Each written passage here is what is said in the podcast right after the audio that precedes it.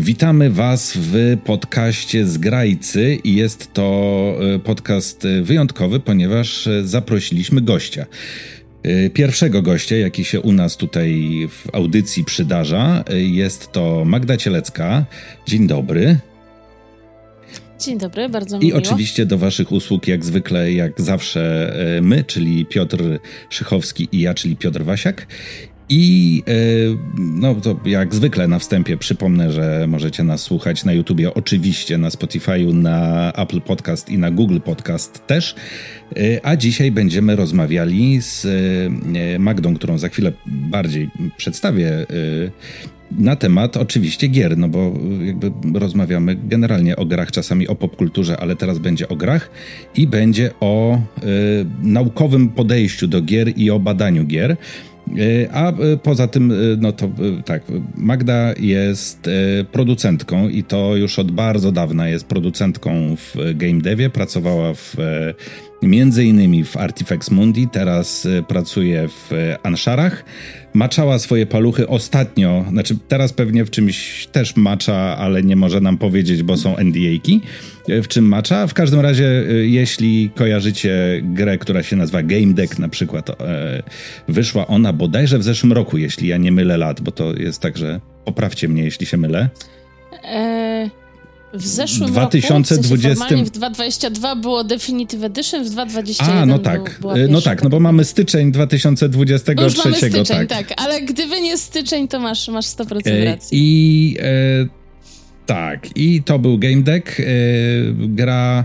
No bo to z tymi datami to tak jest, no bo też yy, dla mnie zeszły rok to jest 2020, nie? To tak się. Te pandemiczne lata też się tak posklejały troszeczkę.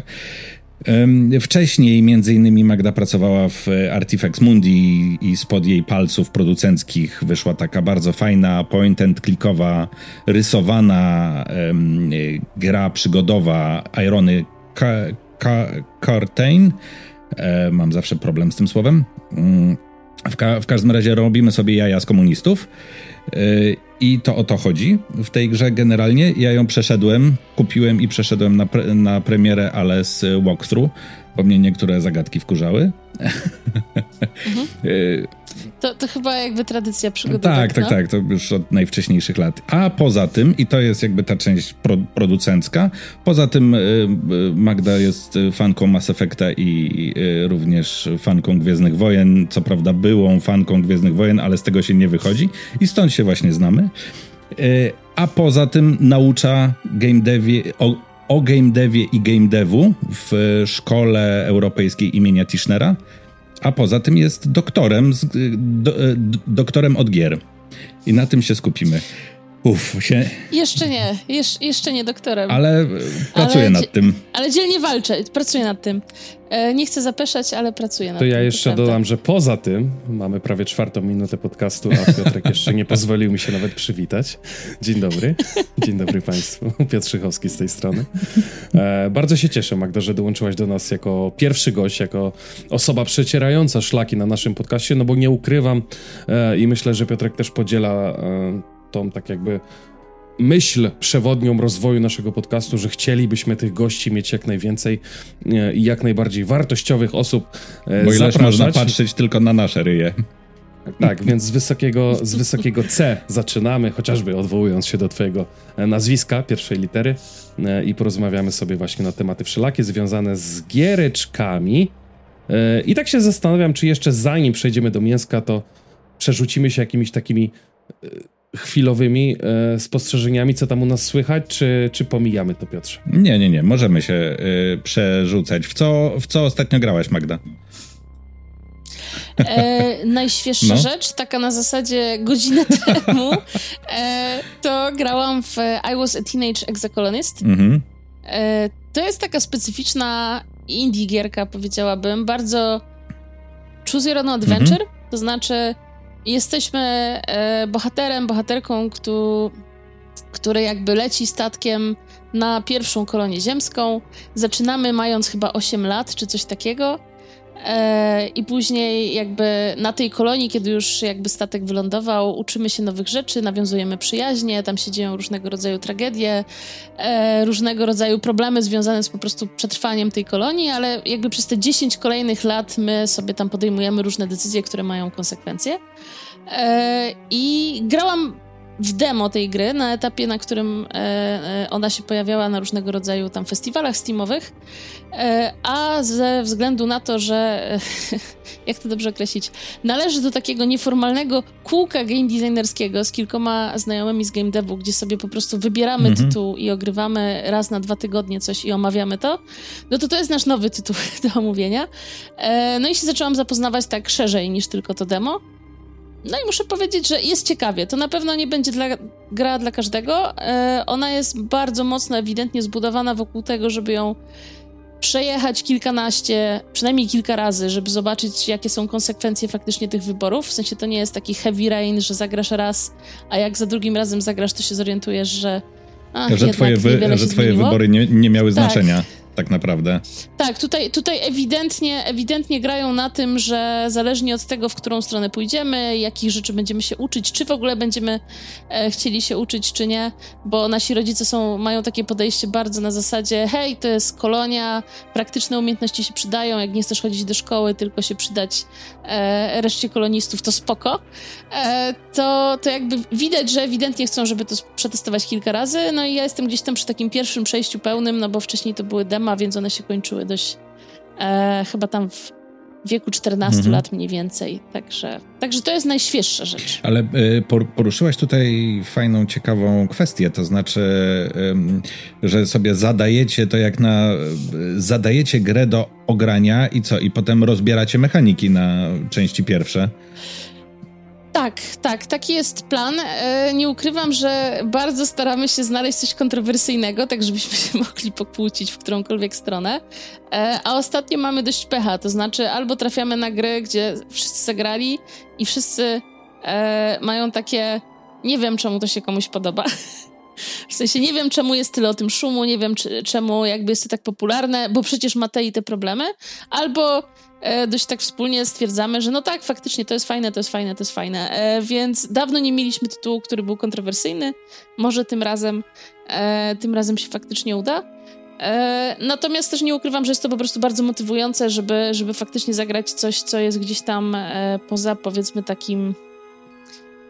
Głównym nurtem obszarem, bardziej powiedziałam obszarem prywatnym i obszarem zawodowym, bo przeważnie jest tak, że jak ktoś już siedzi w game devie, to gra w gry, które lubi i w gry, w które musi, a tutaj czasami przez to, że to jest głosowanie i ktoś inny rzucił tytuł, e, się gra w takie gierki, które są gdzieś tam pomiędzy. To znaczy, że samemu by się po nie nie chwyciło, nie są w ramach researchu, I ja na przykład bardzo to sobie cenię, że gdzieś tam mam deadline na to, żeby faktycznie się z czymś zapoznać e, i niezależnie od tego, czy to jest bardzo, bardzo jakby w moją stronę, czy nie, e, muszę, muszę sobie zobaczyć, jak to działa. To ja ze swojej strony mogę dodać, przepraszam od razu nie, za nie, słowo, zanim Piotrek nie zabierze głos znowu, albo nie dopuści.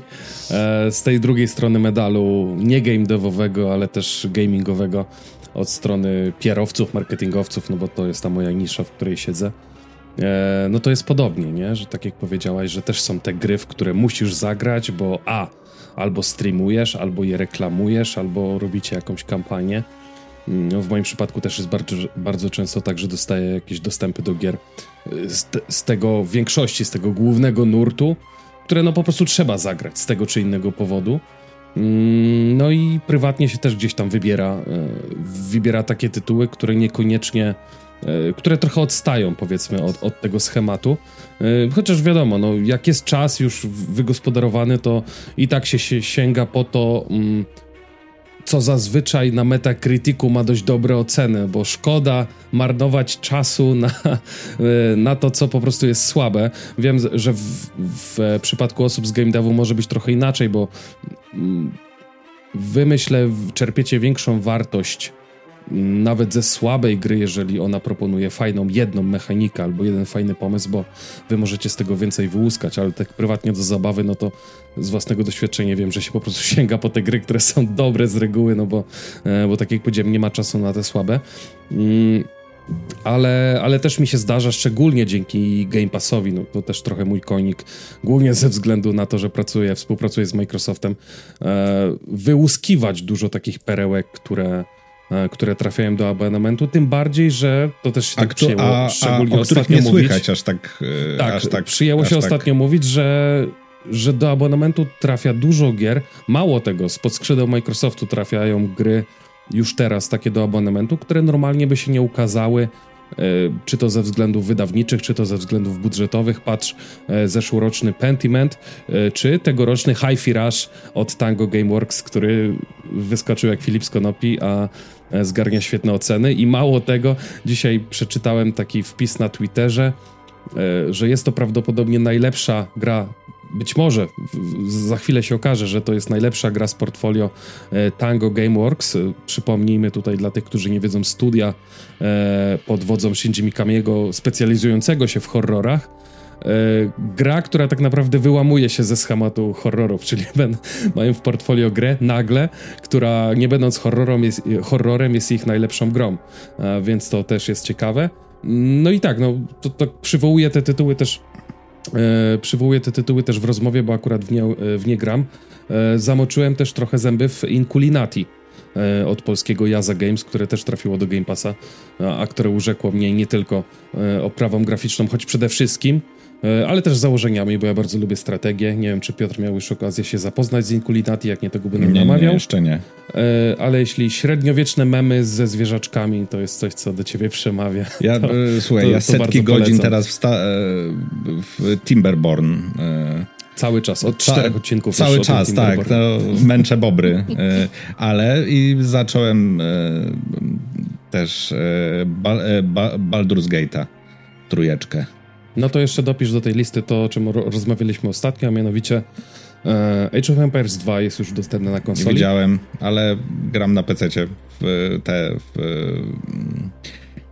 w strategię, więc jakoś się przerzuciłem Nie, no oczywiście, zupełnie. ale nawet z ciekawości, wiesz co, to jest fajny, fajny koncept, nawet nie pod tym kątem, bo ja też zawsze, jeżeli mam do wyboru strategię, to wybiorę ją na PC. Taki gatunek, nie? Takie, takie sterowanie. Nawet, ale nawet z ciekawości sobie włączyć taką grę, żeby zobaczyć jak to właśnie może pod tym kątem game devowym bardziej. Jak twórcy poradzili sobie z przeniesieniem czy sterowania, czy, e, czy całego no, settingu takiego, żeby to, żeby to działało po prostu i płynne było na kontrolerze. No były oczywiście takie, były oczywiście takie przykłady już w przeszłości, jak chociażby Halo Wars, no ale ten Age bez wątpienia jest ciekawym, ciekawym kąskiem, właśnie tak, żeby rzucić okiem pod kątem technicznym. Ale już się nie wymądrzam. E, Piotr już powiedział o Timberbornie, więc chyba możemy przejść do mięsa. Jak Bo zwykle. Wiem, ty, ty, nic więcej nie zagrasz przez najbliższy miesiąc. Więc... Jak zwykle od, czter, od, czterech, e, od czterech odcinków.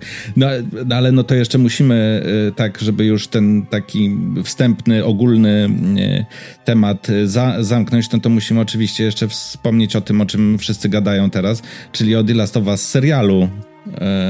Jak tam? Jak tam? Na, na, na bieżąco, na bieżąco i ja jestem po stronie tych zadowolonych. E, no, nagrywamy to e, teraz. E, no właśnie, te... dyplomatycznie. Wszystkie odpowiedzi są tak, tak dyplomatyczne, żeby widzowie i, i nasi słuchacze nie skapnęli się, że nagrany materiał został dwa tygodnie przed jego publikacją. No ale taka. Ale taka jesteśmy po trzecim odcinku, który zebrał jakieś bardzo, bardzo, bardzo pozytywne oceny dla mnie jest kliszowy. I masę hejtu w Polsce. I masę hejtu w bo Polsce, tak. jesteśmy homofobami. E, tak, I nie ale... znamy materiału źródłowego. To, e, ale to, to jest to kliszowy odcinek dosyć mocno, ale co nie znaczy, że zły i co nie znaczy, że nie chwyta za serce. Każdy, e, każdy wie, że dobrze wykorzysta, że od tego są klisze, żeby je wykorzystywać. Nawet w e, serialach, nie tylko, nie tylko na przykład w game devie. Dobrze, to do mięska tak? Tak, tak, tak, tak, tak. To już od Magdy zależy, no, tak. czy jest gotowa na pytanie. No, postaram się. No dobra, e, to tak. E, powiedzieliśmy, że e, uczysz robić gry. To jest użyłem mega takiego okrągłego stwierdzenia, ale żeby w ogóle, myślę, tutaj no, mnie zawsze uczyli, że najpierw się rozmawia o pojęciach. To znaczy, co to jest gra.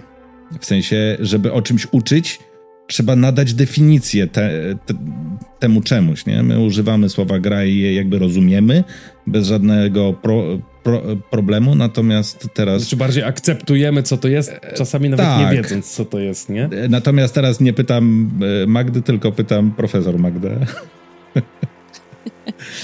E, to jest e, bardzo trudne pytanie też w tym sensie, że ono jest niesamowicie złożone na takim poziomie, powiedziałabym właśnie społecznym, w sensie e, mamy oczywiście akademię, mamy działkę e, groznastwa, czy tam game studies, e, jak to będzie powiedzmy anglojęzycznie. E, I tam faktycznie temat definiowania gier się pojawia od no ponad 20 lat, lekką ręką. Powiedziałabym, że nawet więcej, bo jeżeli byśmy chcieli się cofnąć poza game studies, rozumiane też jako badanie powiedzmy gier cyfrowych, tylko w ogóle gier jako zjawiska, e, no to już wchodzimy w, w dobre kilkaset lat mm -hmm. przed, e, przed, przed, przed, przed dzisiejszym rokiem i to nie jest, to nie jest jakby temat jakiś taki zupełnie nowy. E, natomiast to, co warto mieć tutaj na uwadze, to to, że e, jakkolwiek to jest niesamowicie przydatne i niesamowicie interesujące na takim poziomie akademickim, e, to jeśli chodzi o uzus, jeśli chodzi o graczy, jeśli chodzi o taką praktykę grania, to to pytanie nie jest super pasjonujące dla większości ludzi, tak? Jeżeli byśmy chcieli e, kogoś, kto na przykład interesuje się filmem, e, męczyć pytaniem o to, ale czym właściwie jest film i dlaczego to jest film, albo czym jest literatura, no to koniec końców wyjdzie, że wszyscy właśnie intuicyjnie czujemy, o co w tym wszystkim chodzi, doskonale rozumiemy, z jakim medium mamy tutaj kontakt i całe te takie dyskusje definicyjne e, dla wielu osób mogą się wydać jakby zupełnie niepotrzebne, czy właściwie takie trochę e, zaciemniające to. E, na pewno nie ma jednej definicji. E, tak jak wspomniałam, e, jedne ze starszych dotyczą gier jako takich, w ogóle jeszcze wyprzedzających właśnie komputery. No i to też sprawia, że ten kontekst, kontekst był zupełnie inny. To znaczy, jeżeli myśleliśmy sobie o, nie wiem, grze w klasy, czy w ogóle jakiejś takiej grze dziecięcej, gdzie mamy jakieś role, które spełniamy mhm. i tak mhm. dalej, no to tutaj mamy jakiś wyjęty czas, mamy jakby wyjętą przestrzeń, w której ta gra się odbywa e, i jakby długi czas trochę szliśmy z takimi definicjami. W momencie, w którym pojawiły się gry komputerowe, to pomijając, że to wszystko trochę przyspieszyło, tych badaczy pojawiło się więcej, e, to też te definicje zaczęły się komplikować. E, no i na przykład jedną z takich definicji, które w kontekście e, uczenia gier e, stosuje się dość często, jest definicja, którą hmm, spreparował taki badacz, który nazywa się Jesper Jul. Spreparował ją zresztą chyba w okolicach prawie 20 lat temu, bo to wydaje mi się był 2003. I ona jest o tyle interesująca, że ona nie jest jakby w 100% jego i oryginalna i tak dalej, i tak dalej. On bardzo chciał stworzyć taką super pojemną definicję, która zmieściłaby właśnie ponga, szachy, współczesne gry, różnego rodzaju zabawy i on zebrał sobie definicje różnych badaczy przed nim, czyli na przykład e, Johanna Heisinge, Kalua, e, nie wiem, Chrisa Crawforda, czy, czy chociażby jest taka dwójka badaczy jak e, Salen i Zimmerman, którzy, którzy jakby też stworzyli swój, swoją definicję gier i uznał, że jak on to wszystko sklei, to to mu stworzy tą uniwersalną definicję. E, I ona oczywiście faktycznie powstała, o niej można sobie e, dyskutować, natomiast problem polega na tym, e, że ona ciągle nie obejmuje wszystkiego. Jeżeli miałabym ją od, tak Od każdej definicji przyjdzie ktoś, kto poda jakiś przykład, który się nie, który przykład, się nie mieści tak. w tej definicji. Tak, a trochę sensem tej definicji było to, żeby ona była super rozległa, bo to, co Jul podaje, to to, że na przykład taka gra powinna być e, oparta na regułach że powinna mieć zróżnicowany, ale też w jakiś tam sposób policzalny wynik, e, że te wyniki mają dla nas różne wartości, jako dla gracza, tak? To znaczy, że na przykład wyższy wynik jest dla nas ważniejszy, bo jest lepszy że my podejmujemy w ogóle jakiś wysiłek, żeby wpłynąć na ten wynik, że to nie jest jakby niezależne od nas, że czujemy przywiązanie do tego wyniku, e, że konsekwencje są jakby, podlegają negocjacji, tak? To nam na przykład będzie rozróżniać grę od, no nie wiem, chociażby sportu, czy, czy hazardu, czy czegokolwiek innego. No i generalnie on sobie wypisał tych kilka definicji i wszystko wyglądało fajnie, po czym nagle ktoś na przykład stwierdził, no dobra, ale o ile mamy na przykład stare gry przygodowe od Sierry, gdzie można było zginąć w pierwszych pięciu sekundach, e, nie wiem, King's Questa, wpaść do fosy i usłyszeć, że się ma zero punktów na X e, i zacząć od nowa, albo dało się zablokować, albo w jakiś tam sposób przegrać, no to na przykład, e, prawda, w początku latach, e, lat 90. pojawiły nam się pierwsze przygodówki od LucasArtsa, E, no i LucasArts jakby wyciął to wszystko. Znaczy nie da się przegrać, nie da się zablokować, można jedynie zrezygnować z grania w pewnym momencie, co sprawia, że ten cały zróżnicowany i policzalny wynik nie istnieje. To znaczy albo grę przejdziemy, albo nie. To się robi zero-jedynkowe. E, no i nagle wychodzi, że gra, która według, myślę, że większości graczy jak najbardziej jest grą, gra przygodowa, taka super klasyczna, jak na przykład właśnie The Secret of Monkey Island, nie spełnia definicji gry Jespera Jula. E, co oczywiście odpaliło masę kolejnych padaczy, żeby zastanawiać się, czy ta definicja jest ok, czy należy ją rozszerzyć, czy należy ją zmienić. E, powiedziałabym, że taki konsensus, z którym ja się na przykład osobiście zgadzam, ale znowu będą różne podejścia wśród, wśród osób, które zajmują się grami, jest taki, że jeżeli wyobrazimy sobie taki diagram Vena e, i jedno kółko to będą, prawda, gry, to drugie kółko, które gdzieś tam nachodzi, to będą gry wideo, i generalnie będziemy mieć gry wideo, które nie spełniają definicji, gier. Nazywamy je tak oczywiście, bo historycznie jakby przyzwyczailiśmy się, że to są właśnie video games, czy gry cyfrowe, gry komputerowe i tak dalej. Ale to słowo gry jest takim trochę e, taką trochę zaszłością, która tutaj została, bo to jest jakiś tam artefakt cyfrowy, który niekoniecznie właśnie jest grą sensu stricte. E, no i znowu, jak teraz sobie o tym opowiadam, to prawdopodobnie właśnie dla większości osób, które na co dzień grają w gry, to jest takie, no ale właściwie po co nam to i dlaczego o tym dyskutujemy. E, I nie mam bardzo mocnego e, argumentu dla, dla graczy, że muszą specjalnie się tym interesować, że musi to być dla nich istotne. To jest istotne w kontekście definiowania, to jest istotne w kontekście osób, które na przykład badają historię gier, historię konkretnych gatunków, to jak to wygląda na różnych platformach, ale nie chciałabym tutaj udawać, że to wpływa na takie codzienne doświadczenie obcowania, obcowania z tym medium. E, nie no, oczywiście. Z drugiej. E, oczywiście, mhm. że nie wpływa, wiesz, to jest. E, e, nie wiem, no, nie, nie muszę wiedzieć, e, jak e, piekarz piecze chleb, żeby mówić, że chleb z tej piekarni mi smakuje, a z tamtej trochę mniej nie? Albo nie muszę się, tak. wiesz, nie muszę być zajebistym piłkarzem, żeby powiedzieć, że polska e, kadra na mundialu dała dupy, tak? Bo przecież mogę być mądrzejszy od selekcjonera. No tak. Ja sobie pozwolę, słuchajcie, jeszcze na jedną anegdotkę, zanim, e, zanim przelecimy z tematem. Ja kiedyś wpadłem w taką pułapkę definiowania gier, jak młody Piotruś e, był w liceum jeszcze, no i wiadomo, grał w gry komputerowe i było wszystko super. No i przychodzili też do, do liceum na takie spotkania u nas na, na sali gimnastycznej E, ludzie, no powiedzmy z uczelni, tak, którzy promowali te swoje uczelnie, e, no i był jakiś tam wykład, czy taki fakultet jednorazowy, że tam gry losowe, coś tam o tych grach losowych. No i jak usłyszałem, że to po pierwsze można się zwolnić z lekcji, no to obviously, że, że się na to pójdzie zamiast siedzieć na lekcji, no ale że o grach coś będzie, no to super, nie? No i tak po, po 15 minutach tego wykładu stwierdziłem, że absolutnie nie mam pojęcia, o czym ten pan mówi. Mm, były tam jakieś skomplikowane wzory, tabelki i, i cyferki E, na, na rzutniku. No ale gdzieś tam to w ramach tego kontekstu, tej definicji gier, no i szczególnie losowych, bo temu był poświęcony wykład, się mieściło. Także tak jak ja wyłuskałem z tej twojej wypowiedzi, w tą pułapkę trochę tej definicji można wpaść, chociażby w kontekście tego, e, do czego mi tak właściwie to jest potrzebne, jeśli chcę się po prostu tymi grami cieszyć i bawić na co dzień. Znaczy, y, ja dlatego y, pytałem o definicję, no jakby ja gdzieś tam wyniosłem też y, taką, takie akademickie trochę przeświadczenie, nie? Bo, że jakby dyskusja o pojęciach jest jakby z jednej strony e, najłatwiejsza, bo to jakby każdy coś wie i potem zderzając swoje poglądy możemy jakby dojść do jakichś wniosków.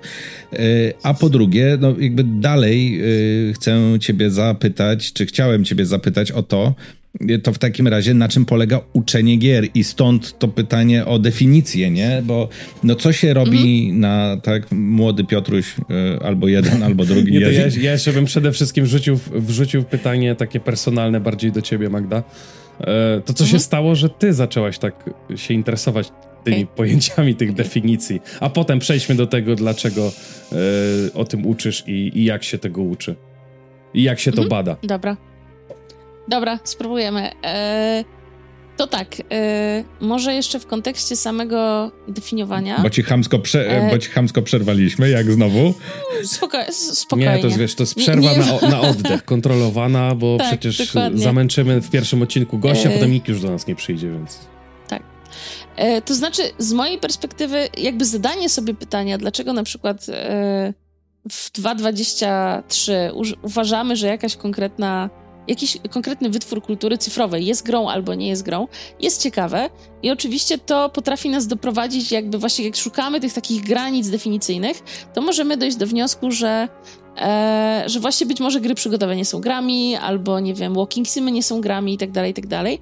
I one z jednej strony są akademicko interesujące, z drugiej strony to jest też interesujące na takim poziomie e, tożsamościowym. To znaczy, ja na przykład osobiście nie lubię takiego e, zagłębiania się za bardzo właśnie w definiowanie pojęć, przez to, że ono bardzo często służy jakby jest takim elementem dyskursu wykluczenia, czyli właśnie e, no, ale ty grasz w te gry na telefonach, a to nie są prawdziwe gry, więc nie jesteś prawdziwym graczem, albo ty grasz w te walking simy, a to właściwie to nie są gry, tylko jakieś takie E, symulatory chodzenia, e, więc w ogóle o co chodzi. E, I jakby jeżeli to faktycznie służy głównie temu, żeby części ludzi powiedzieć, że ich, ich rozrywka nie jest równie fajna jak jakaś tam dominująca rozrywka, no to jest to po prostu z mojej perspektywy słabe, tak? Uważam, że, że jakby nic nie tracimy na tym, że, że to pojęcie jest tutaj znacząco szerokie. Ale też, żeby nie było na poziomie tworzenia gier, ten temat nie pojawia się tak super często. To znaczy, oczywiście, że twórcy gier próbują sobie definiować gry, ale nie, nie przejmują się tym. Jest taki bardzo. E, chyba jednym z, tak, z, takich popularniejszych definicji jest, e, znaczy definicji, właściwie to nawet nie służy jako definicja, to jest właściwie cytat e, Sida Meyera, który powiedział, że e, gra jest e, takim ciągiem interesujących decyzji co jakby powiedziałabym, że jest super słabą definicją jako taką, bo jesteśmy w stanie wskazać masę rzeczy, które są ciągiem interesujących decyzji i pewnie nikt nie powiedziałby, że jest to gra. Nasze życie. E, tak, życie chociażby. E, ale generalnie rzecz biorąc, jakby na poziomie właśnie e, twórców gier to nie jest aż tak istotne, ponieważ jakby co jakiś czas właśnie odkrywamy nowe gatunki, tworzymy nowe rzeczy i ten artefakt cyfrowy, to znaczy to, jakie mamy platformy, to jak to jest dystrybuowane, do jakiej takiej grupy osób, które jak się identyfikują, jest dużo bardziej znaczące niż to, czy my spełniamy jakąś tam wewnętrzną definicję, czy nie. E, to tak w kontekście jeszcze definiowania. E, jeśli chodzi o e, uczenie gier, czy w ogóle mój kontakt z tematem badania gier jako takich, e, to w moim przypadku to wyglądało tak, że e, właściwie studia są tutaj mocno winne temu wszystkiemu, a mianowicie ja na początku, e, moje, moje, pierwsze studia, na które, na które się zapisałam, to były elektroniczne przetwarzanie informacji. E, to jest kierunek, który chyba ciągle funkcjonuje. Jest bardzo specyficzny, to znaczy on jest stworzony na kulturoznawstwie, ale jest takim pół kulturoznawstwem, pół informatyką która właściwie nie, jakby, jeśli miałabym to oceniać teraz po fakcie, to powiedziałabym, że trochę nie do końca e, przystaje do takiego typowego rozumienia studiów. To znaczy, to jest taki zestaw kursów bardzo szeroko pojętych z zakresu e, z zakresu IT, z zakresu technologii webowych i tak dalej. Myśmy tam mieli zarówno, nie wiem, poetykę i stylistykę, jak i grafikę 3D i animację i to wszystko było takie trochę właśnie jak warsztaty, po czym kończyło się te studia i można było stwierdzić, to ja nie wiem, chcę robić grafikę 3D E, albo ja chcę robić strony internetowe, albo ja chcę robić backend i tak dalej, i tak dalej. Ja właśnie miałem pytać, czy to e, no, jest tak, ramach... że, że dostaje się po takich studiach pół inżyniera na, na, Nie, na nie, dostaje się kulturoznawcy, więc jakby e, ten kulturoznawca, kulturoznawca jest oczywiście, jak łatwo się domyślić, jak każdy humanistyczny dyplom super wstydliwy, ale jakby masa, masa fajnych skilli po, po tym kierunku że tak powiem, zostaje. E, I ja w ramach tego kierunku po prostu pisałam pracę magisterską, bo jakoś tak e, byłam tym rocznikiem, który nie był ani w systemie bolońskim, ani w tym takim 3 plus 2 typowym, tylko mieliśmy jednolite magisterskie, e, więc jakby 5 lat byłam na tych studiach i w ramach magisterki pisałam o nieliniowości w grach fabularnych. swoją, swoją magisterkę co w sumie nawet nie wiem, co mnie odpaliło tak bardzo w tą stronę. Chyba to był jakiś taki czas w moim życiu, kiedy znowu zaczęłam grać w gry wideo, bo mnie to falami wtedy przychodziło. E, no i po prostu rozpisywałam się o RPGach, e, nie wiem, o Falloutie, Baldur's Gate'ach i tak dalej, w kontekście właśnie tego, jakie są tak naprawdę wpływy gracza na przebieg fabularny, jak to wygląda w kontekście, nie wiem, struktur dialogowych i tak dalej, i tak dalej, i tak dalej. Napisałam sobie tą magisterkę, skończyłam studia e, i stanęłam przed taką dość skomplikowaną decyzją dotyczącą przeprowadzania się do Warszawy bądź nie, którą bardzo, mm, bardzo wygodnie było mi przenieść o dwa lata w przód. To znaczy nie podejmować jej jeszcze teraz i poczekać, aż parę innych tematów się, że tak powiem, rozwiąże. E, I szukałam sobie trochę takich rzeczy do zrobienia na dwa lata, zanim tą decyzję podejmę. E, ja wtedy już w Krakowie e, pracowałam na UJOcie przy okazji zespołu portalu uniwersyteckiego, więc takie bardziej właśnie frontendowe tematy związane z, ze stroną UJOTu. I w międzyczasie zorientowałam się, że właśnie jest, są dwuletnie studia magisterskie na filmoznawstwie ze specjalnością projektowanie gier wideo. E, I po prostu zapisałam się na te studia na zasadzie, o, dwa lata, tyle akurat. potrzebowałam, wszystko akurat pasuje, e, więc się po prostu zapisałam. E, I tam byliśmy, co prawda, taką troszkę grupą wyklętą, bo tu wszyscy poważni filmoznawcy albo medioznawcy, a my jakieś dziwaki od gierek. E, ale była nas taka zgrana grupka chyba 10 osób, e, które właśnie przez te dwa lata po pierwsze się bardzo zaprzyjaźniły, po drugie jakby masy rzeczy się nauczyliśmy, bo mieliśmy też bardzo fajną kadrę, kadrę dydaktyczną, która była super zajawiona. No i w którymś momencie mam wrażenie, że już na drugim roku tych, tych, tych studiów właśnie jeden z naszych prowadzących po prostu tak nas odpytywał trochę e, na zasadzie, kto z nas zastanawia się nad tym, żeby może właśnie pójść na studia doktoranckie i jakoś zająć się bardziej badaniem gier, a kto chciałby pójść do game devu, a kto, kto ma jakie tam inne plany. E, no i tak wszyscy troszeczkę e, gdzieś tam się otwieraliśmy w tym, jak to widzimy. I przy, Dużo obydwu, faktycznie... i, i przy obydwu pytaniach Magda podniosła rękę. E, wtedy jeszcze... Chcesz jeszcze robić nie, gry, nie byłam... czy uczyć o grach? Tak. Tak, tak, dokładnie. E, wtedy jeszcze nie byłam pewna, natomiast faktycznie w trakcie trwania tych studiów zaczęłam pracę, e, pracę w Artifexie, w sensie w Artifex Mundi. No i nie ukrywam, że, że ten taki aspekt zawodowy bardzo dominował później nad moją karierą akademicką, czyli to, że jakby ja jeszcze tego doktoratu nie mam i jeszcze jest to nieskończony temat, no to jest ewidentnie po prostu to, że więcej, więcej uwagi i czasu poświęcam e, swojej jakby pracy w game devie. E, natomiast e, no powiedziałabym, że tak połowa z nas stwierdziła, że faktycznie chciałaby się tym jakoś bardziej, bardziej naukowo zająć i, e, i faktycznie to robi. Znaczy część tych osób już ma, e, już ma, że tak powiem, obrony doktorskie za sobą, część jeszcze tak jak ja walczy, ale generalnie rzecz biorąc sporo z nas zostało i gdzieś tam tymi grami się dalej akademicko zajmuje. No i w gruncie rzeczy to jest powiedzmy jakiś tam jeden wątek, a on się w którymś momencie bardziej od tej strony paradoksalnie game devowej połączył właśnie z moją współpracą z Wyższą Szkołą Europejską.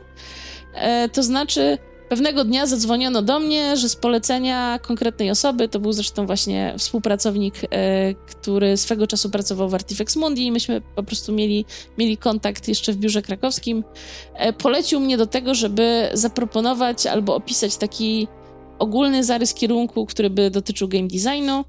E, ja oczywiście, jak to zwykle mam e, w, w zwyczaju, powiedziałam, tak, brzmi fajnie, zróbmy to. E, I potem przez trzy miesiące przeklinałam tą Magdę, która, która powiedziała, tak, mam czas, na pewno, na pewno będzie spoko.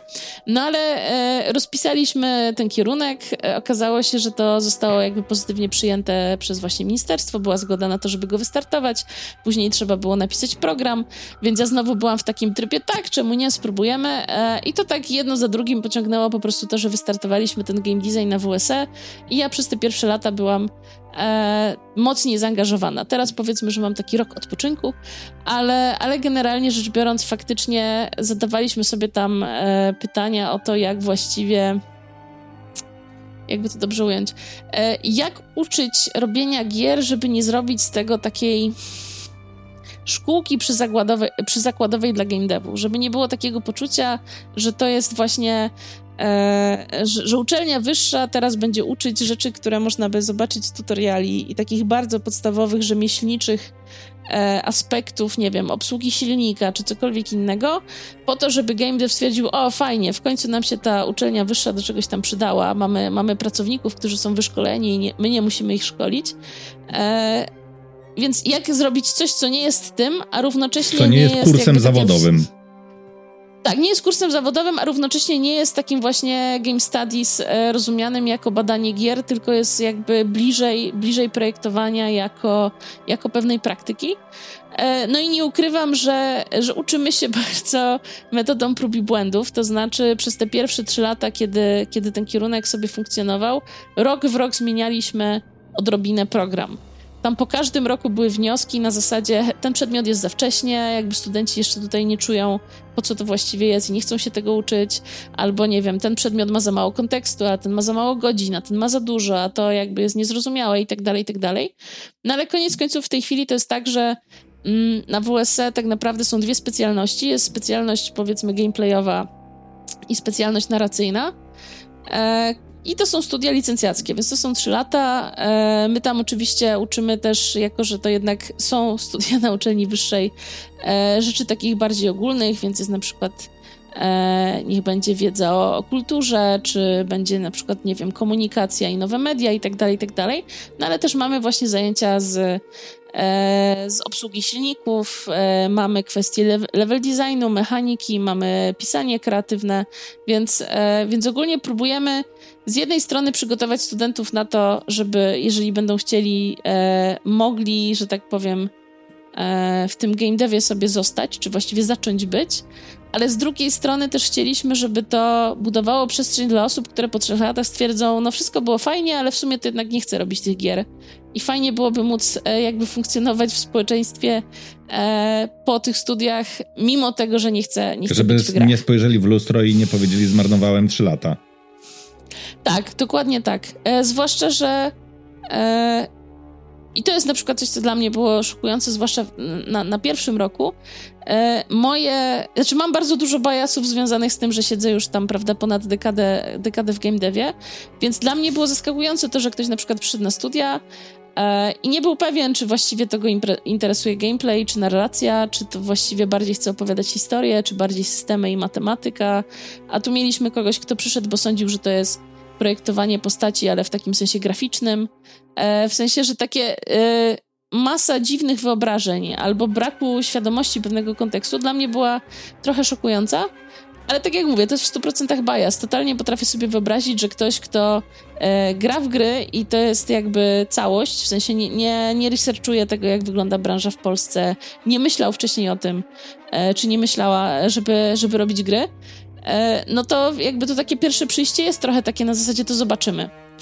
E, więc w tej chwili chyba mamy trochę więcej po prostu tolerancji na to, że część osób się odnajdzie, część osób stwierdzi po roku, że może jednak nie ta specjalność, bo bardziej ich interesuje jakby jakaś, jakiś inny aspekt, a część po prostu skończy, e, będzie mieć swój licencjat, ale stwierdzi, że to jednak nie jest to, że, że, że może jednak, nie wiem, nowe media, może jednak e, bardziej dziennikarstwa, może jeszcze coś zupełnie innego. Spoko, ja po, patrząc na system polskiego szkolnictwa mam wrażenie, że 50% ludzi kończących liceum nie ma pojęcia na co dalej idzie.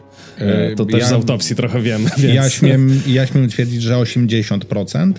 E, I wśród tych 80% są osoby, którym się wydaje, że wiedzą. E, ale na przykład po dwóch latach im się zmienia. Nie? Mm. To też jest myślę, że w ogóle dość ciekawe, bo tu się zgadzam. Ja, ja myślę, że jak ja kończyłam właśnie studia, to to też e, to, to EPI, czyli właśnie elektroniczne przetwarzanie informacji, to, był, to było po prostu e, złapanie Boga za stopę w tym znaczy, sensie, dla tych humanistów, takie, co jednak lubią te komputery. Tak, to było takie, o, to jest informatyka, ale nie będzie za dużo fizyki. Tak. To, to, było, moje, to było moje myślenie dla, hu- e, w dla, tym momencie. Dla humanistów, którzy, dla, znaczy dla informatyków, którzy są, dla wannabe informatyków, którzy są sła, słabi z matmy.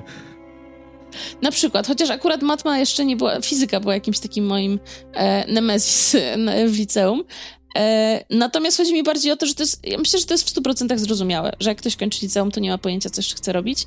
Co więcej, e, to też nie jest tak, że, że te następne trzy lata są tak super definiujące, że nie da się potem z tego wycofać, albo nie da się zrobić no to nie jest medycyna, no. stopni. Tak, więc, e, więc też jakby myślę, że ta presja, którą się narzuca, taką na zasadzie, że trzeba już wiedzieć, jest, jest trochę niepotrzebna i, i myślę, że tutaj dość duża. A równocześnie, paradoksalnie, e, jakby to takie wyobrażenie, że trzeba iść na studiach i to musi być po studiach i jeszcze być w zawodzie, e, wydaje mi się, jest, e, jest tutaj dużą krzywdą. Bo no właśnie z jednej strony ktoś tam się skupia na tym, żeby prze, prze, prze, przebrnąć przez te 5 lat, czy 3 lata chociażby e, i potem szukać w tym, w tym zakresie, a z drugiej strony ma mimo tego, że jest tam, prawda, młodym, nie wiem, 19-20-letnim człowiekiem, ma bardzo mocne wyobrażenie tego, co na tych studiach jest potrzebne, a co nie jest potrzebne i właściwie po co pewne przedmioty są. Na przykład z takich moich wspomnień, z tych właśnie moich pierwszych studiów, jeden z moich ulubionych przedmiotów to była historia sztuki. Kompletnie nieprzydatny mi do niczego w życiu. Do teraz uważam, że jakby byłoby dla mnie gigantyczną stratą personalnie, gdybym nie chodziła na ten przedmiot. E, a znowu, z perspektywy osoby, która gdzieś tam projektowała program, widzę, że jest tak, że mamy czasem jakieś przedmioty, w, którym, w których my widzimy bardzo dużą wartość, taką poszerzającą mm -hmm. horyzonty i dającą bardzo dużo kontekstu e, kulturowego, no bo powiedzmy sobie wprost... Na Politechnice gier... się na takie, na takie przedmioty mówi odchamy. Tak, właśnie. Albo darmowe no więc, ECTS. No więc odchamy są bardzo przydatne, bo y, gier czy jakiegokolwiek innego medium nie tworzy się w próżni. I jeżeli ktoś robi grę nie znając filmów czy książek, czy w ogóle nie grając w gry, to one nie będą dobre. E, I jeżeli ktoś na przykład właśnie chciałby sobie zrobić gierkę i ma kompletnie wywalone, nie wiem, na sztukę, architekturę, e, na kompozycję, to, to jakby to będzie bardzo dużo tracił. Ewentualnie odkryje te rzeczy w bardzo zawężonym trybie bardzo późno, to znaczy za którymś tam razem, robiąc na, taką metodą prób i błędów. E, I ja osobiście na przykład właśnie odchamy bardzo lubię, bo potem nagle się okazuje, że nie wprost, ale masę z tych informacji gdzieś tam mi się przydaje i jestem w stanie je zastosować, wystarczy po prostu chcieć.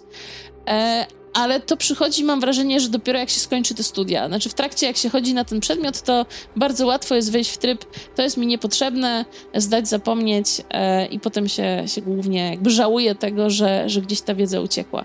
U nas takim przedmiotem, który e, no właśnie przesunęliśmy na, na drugi rok po feedbacku e, studentów, były gatunki gier cyfrowych, e, bo jak w ogóle łatwo się domyślić, definiowanie, co to jest gra, to jest jedno, ale zastanawianie się, jak rozumiemy gatunki i czy one są bardziej właśnie funkcjonalne, związane z tym, jak działają mechaniki gier, czy bardziej związane na przykład z tym, jaki setting mamy realizowany w ramach danej mhm. gry, e, to to znowu jest kolejny, kolejny jakby taki poziom złożoności. No i na przykład studenci nam po prostu na trzecim roku powiedzieli, że mieli te gatunki na pierwszym i wtedy jeszcze nie rozumieli po co to jest, bo uważali, że wszystko wiedzą o gatunkach gier, a teraz dopiero widzą, że jakby mieli to później, to by docenili jakby to, co właściwie tam jakby im było przedstawiane. W sensie, że dopiero teraz rozumieją złożoność tematu, który gdzieś tam był przedstawiany. E, no i staramy się po prostu to dostosowywać do tego. Jednak e, ten feedback jest. E,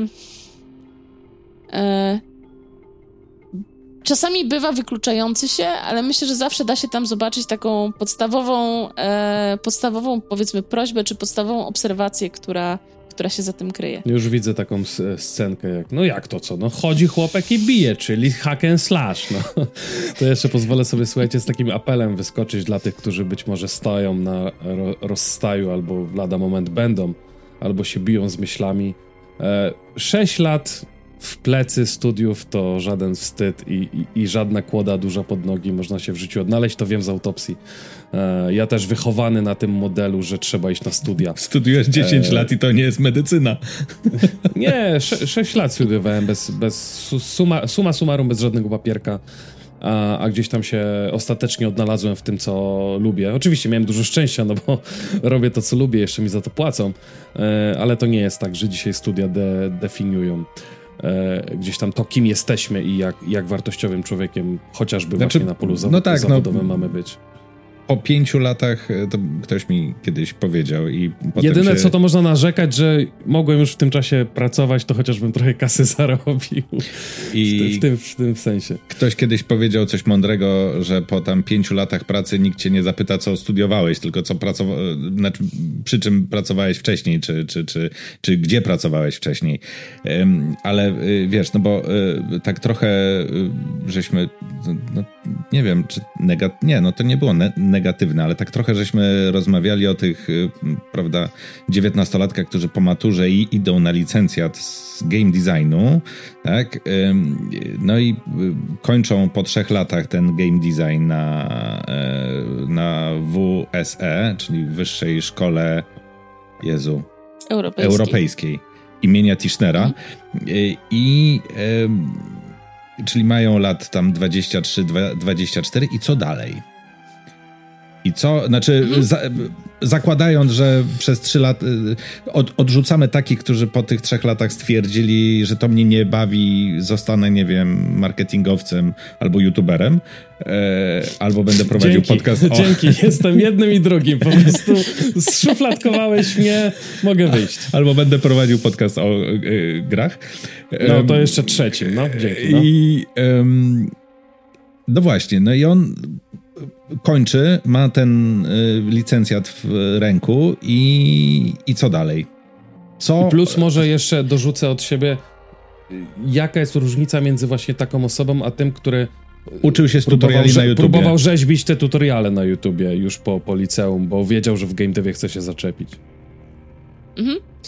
E, powiem tak, wydaje mi się, zacznę od tej różnicy, wydaje mi się, że e, jeżeli ktoś chciał faktycznie nauczyć się stricte, stricte narzędzi, to dużo sensowniej jest zrobić tutoriale. Jakby nie potrzeba trzech lat poświęcać na to, żeby, żeby nauczyć się, prawda, e, e, Unreala czy, czy Unity.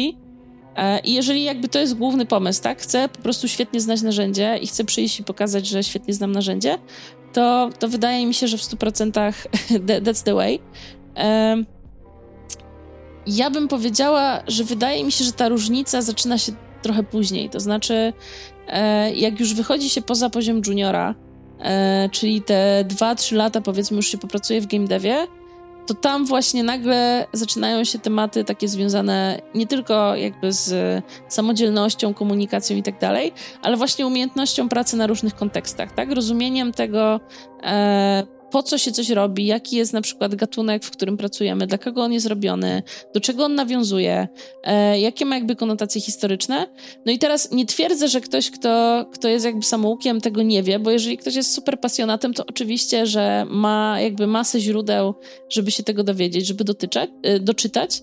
Natomiast to takie powiedzmy krytyczne myślenie o tym, co się tworzy, e, ono nie zawsze przychodzi e, w 100% samo. W sensie czasami tam trzeba odpalić trochę takie podejście na zasadzie, ale właściwie dlaczego? Tak, dlaczego to robimy w ten sposób? Dlaczego uważamy, e, że to jest dobra metoda? I wydaje mi się, że to jest tak naprawdę ten moment przełomowy, w którym, w którym ta różnica może być dużo bardziej zauważalna. Ale to jest trochę moje zgadywanie, nie będę ukrywać, tak? E, ja mam wrażenie, że u mnie tak to trochę wyglądało. To znaczy, że oczywiście, że te pierwsze e, lata spędzone w branży to było uczenie się masy nowych rzeczy i tak naprawdę próba po prostu nadgonienia tego, co się dzieje i gaszenie pożarów i tak dalej. No ale moment, w którym już zaczynamy rozmawiać na dużo szerszym kontekście o tym, co chcemy robić w firmie, jaka jest jakby wizja e, konkretnych projektów, konkretnych zespołów, tego nad czym chcemy pracować, to ja za, za, każdym razem czułam, że w dyskusji te konteksty, które poznałam właśnie na moich kulturoznawczych studiach, gdzieś tam mi się przydawały. E, I dotąd nie odczułam, e, żeby one były też e, zbyte. W sensie, być może akurat bardzo szczęśliwie trafiłam, ale ani w Artifex Mundi, ani Warsaw Studios nie było tak, że w momencie, w którym podjęłam jakąś tematykę w takim bardziej krytycznym ujęciu, to ktoś stwierdził, a to jest takie tam pierdu pierdu akademickie. Na każdym, e... na każdym afterku plus dwa do roztropności i charyzmy w każdym dialogu. Tak, trochę, tro, trochę tak. Natomiast jeśli, wracając jeszcze do tego oryginalnego pytania, czyli jakby jak wygląda ten absolwent po, po, po, po trzech latach, e, Powiem tak, no mamy na pewno już osoby, które w trakcie w ogóle zaczęły pracę, yy, zaczęły pracę w branży w, w, różnych studiach. To oczywiście dla nas jest zawsze takie super skomplikowane, jak na przykład mamy zdolnego studenta i on na drugim roku zaczyna pracę i tam się zaczyna już takie kombinowanie, tak, że on z jednej strony chce skończyć te studia, ale z drugiej strony już ma tą pracę, więc właściwie czy są potrzebne, e, więc, więc są próby zmiany chociażby na, na zaoczne, czy coś w tym stylu. E, no ale na pewno mamy już studentów, którzy czy to w trakcie, czy po skończeniu, e, po skończeniu jakby tego kierunku bez problemu, e, bez problemu jakby do branży weszli. E, nie będę ukrywać, że nie jest to też prosty czas na to. To znaczy, z jednej strony wejście takiej full pracy zdalnej, czyli wszystko to, co się zadziało po covid a z drugiej strony też to, że jest bardzo duże ssanie na rynku w game devie, jeśli chodzi o seniorów albo wyżej, ewentualnie regularów, sprawia, że to nie jest łatwe, żeby w ogóle przyjść jak się jest juniorem. To znaczy, jeżeli się nie ma takiego faktycznego doświadczenia w postaci e, wykonanych gier, czy pracy w jakimś studiu, czy cokolwiek, no to, no to jest jakby dość duży. E, Dużo, takich ludzi jest mnóstwo, w sensie na tym takich, etapie, tak? Tak, takich ludzi jest mnóstwo, wątpliwości jest dużo i też bardzo dużo firm w tej chwili, mimo że otworzyło się na pracę zdalną, to na przykład tych właśnie juniorów woleliby mieć na miejscu, żeby móc ich po prostu uczyć, żeby faktycznie przyjrzeć się temu, czy ktoś, czy ktoś rokuje, czy nie, co sprawia, że no z jednej strony, prawda, można się jakby zgłosić wszędzie, ale z drugiej strony ten taki geograficzny aspekt tego, czy jesteśmy w stanie się przeprowadzić do innego miasta, e, dużo nam tutaj zmienia. E, więc, e, więc na pewno jakby to też, też jest jakby bardzo ciężki czas w kontekście tego, że też ze względu na różnego rodzaju zarządzenia ministerstwa, na przykład studia, które są jakby powiązane z, z takim powiedzmy doświadczeniem praktycznym, mają niesamowicie dużo godzin praktyk do wykonania. Jest to też problemem, to znaczy w tej chwili mało które studio jest gotowe na to, żeby realizować praktyki w formie zdalnej. E, a że tak powiem, ze względu na to, jak dużo e, się, że tak powiem, szumu wygenerowało, ze względu właśnie na w ogóle przejście na pracę hybrydową czy zdalną, to nagle się okazuje, że nawet studia, które funkcjonowały całkiem jakby płynnie w tym takim systemie praktyk, trochę im się to posypało, trzeba to zbudować na nowo. E, żeby nie było, mówię też w oparciu o takie moje doświadczenia szarowe, tak? Myśmy mieli e, jakby rozpisany dość szeroko program praktyk, który chcieliśmy uruchamiać, po czym jakby wjechał COVID, no i nagle okazuje się, że no to jest nie do zrobienia w takim trybie zdalnym, chociażby nawet ze względu na to, że trzeba by e, stażystom dostarczyć jakby sprzęt do ich domów, jakoś to wszystko zorganizować jakby nagle robi się logistyczny problem.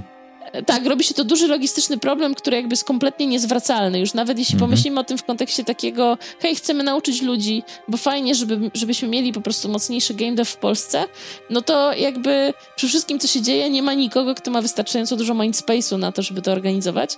No i dopiero teraz, kiedy powiedzmy, że od zeszłego roku się to troszeczkę uspokaja, no to można znowu wrócić do tego systemu, że się kogoś faktycznie, nie wiem, na wakacje zaprasza do firmy i to jest jakoś tam koordynowane, robione na miejscu i tak dalej, i tak dalej. To y, e... przejdziemy sobie jeszcze mhm. może do pytania takiego ogólnego bardziej o wyzwania, jakie stawia współczesny game dev, ale chciałem klamrą taką może zamknąć ten temat tych no, młodych, zdolnych, niewiedzących, co chcą w życiu robić. Jakbyś tak mogła taką listę sporządzić nawet w głowie, e, w kilkupunktową. Mhm. Jestem młody, zdolny, tak jak powiedziałem, chcę robić gry. Co, co powinienem zrobić? Jak zacząć? Gdzie mam iść? Czy, czy, czy mam iść na studia? Czy mam sprawdzić swoje kwalifikacje na tutorialu? Jak, mhm. jak w ogóle, jakie kroki podjąć, do, żeby spełnić się w, w tym zawodzie? Mm, dobra. Dużo tutaj będzie zależało od tego, co się w tym game devie chce robić. E, ja nie ukrywam, że no ze względu na, na, na swój, e, swój background jakby to trochę więcej wiem o produkcji i game designie niż o jakichkolwiek innych, e, e, innych działkach. E, na pewno, może tak, jeśli chodzi o programistów, jeżeli ktoś się e, jara grami, grzebie sobie w silnikach, jakby interesuje się tym, plus ma już jakieś wykształcenie programistyczne, czy też doświadczenie programistyczne, bo to niekoniecznie musi być powiązane ze studiami, to powiedziałabym, że tutaj już będzie całkiem ładnie. To znaczy po prostu się ktoś zgłasza, robi test, widać, że jest ogarnięty, widać, widać że, że to nie jest takie zupełnie przypadkowe, że się zgłosił do game devu. I powiedziałabym, że to jest łatwe, e, że tak powiem, potrzeba na programistów jest bardzo duża. E, w przypadku grafików znowu jest to o tyle proste, że należy po prostu realizować to, co chce się robić. Jeżeli ktoś chce być artystą 2D, e, nie wiem, koncepciarzem, no to po prostu musi trzaskać te koncepty, budować portfolio i tak naprawdę nikt nie będzie się pytał, czy jakieś studia tam są zrobione, czy cokolwiek innego. Tutaj bardzo dużo po prostu zrealizuje e, skill. W przypadku 3D powiedziałabym, że jest o tyle trudniej, że tutaj już wchodzimy w kwestię tego, czy dana osoba właśnie, poza tym, że potrafi e, nie wiem, jest mesherem, tak? Czy potrafi pracować właśnie w silniku, czy to jest wszystko sensownie zoptymalizowane, e, czy to po prostu ładnie wygląda, ale nie nadaje się do gry. Więc tam jest troszeczkę bardziej takiego technicznego skilla, którego trzeba nabyć, ale jego da się akurat też nabyć, jeśli jest się juniorem e, i po prostu w, w, ramach pracy w firmie można, można się tego nauczyć, tak? Na co zwracać uwagę, jakich błędów nie popełniać.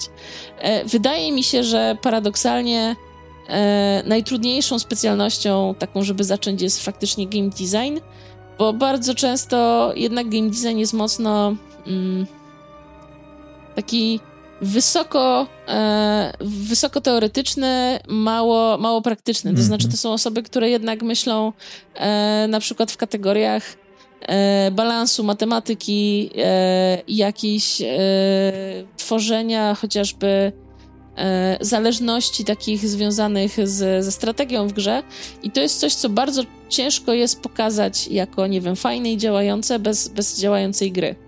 Więc tutaj na przykład zachęcałabym, żeby pojawiać się na dżemach, e, nauczyć się tej jakiejś takiej podstawowej wiedzy z zakresu e, któregoś z silników, żeby się, żeby się móc przydać i po prostu tworzyć jakieś swoje małe rzeczy. To zwłaszcza przy designerach takich stricte, powiedzmy właśnie e, gameplayowych. Jeżeli kogoś wciągnie w stronę level designu, to też jest o tyle fajnie, że można po prostu spróbować zrobić swoje e, swoje konkretne levele, pokazać jak się, jak się pracuje przestrzenią, na ile się potrafi jakby tworzyć prowadzenie gracza i tak dalej, i tak. E, ale jeśli miałabym wskazywać, dla mnie to jest chyba taka najtrudniejsza specjalność, e, żeby faktycznie się jako junior przebić, bo bardzo ciężko jest udowodnić, że się potrafi.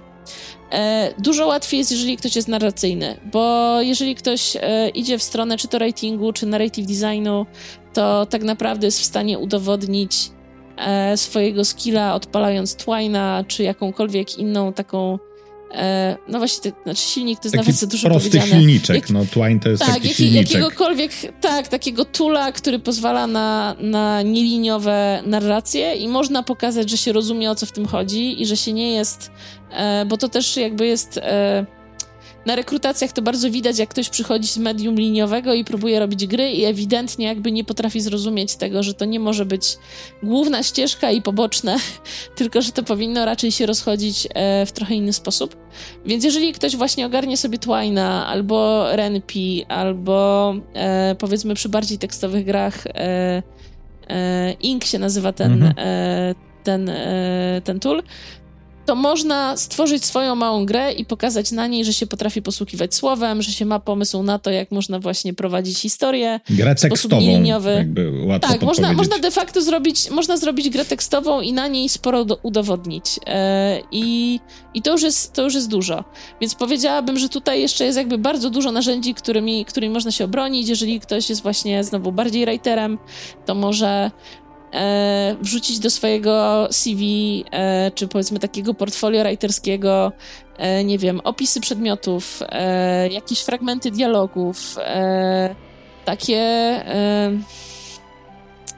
jak to dobrze określić, takie pojedyncze różnego rodzaju, nie wiem, chrząknięcia i hasła postaci, które się na, nawet w shooterach spotyka, tak? Jakby te takie generic, wymagające jednak stworzenia, ale super, super nudne i nie, nieambitne tak, rzeczy, które trzeba nikt nie czyta, ale ktoś musiał to zaprojektować. Książki tak, w pokaz... Skyrimie. Tak, i pokazanie, że się potrafi to zrobić, też jest jakby dużą wartością, tak? Że można, mo, ktoś potrafi nagle wygenerować, prawda, 10 opisów noża. E, I one są fajne, a nie są takie właśnie powtarzalne i zmienia się tam tylko kolor albo rodzaj rękojeści, to to też jest już coś, czym można, e, można się fajnie wybronić. E, jeżeli ktoś by chciał iść zaś w stronę produkcji, to powiedziałabym, że tutaj jest specyficznie. To znaczy, jeżeli, y, jeżeli chodzi o taki entry level, to, to po prostu trzeba, że tak powiem, trochę pokazać na rozmowie, że, że jest się osobą ogarniętą, ale to po prostu, że tak powiem, życie w game devie sprawdza. E, dużo osób próbuje też ścieżki przejścia z IT do game devu.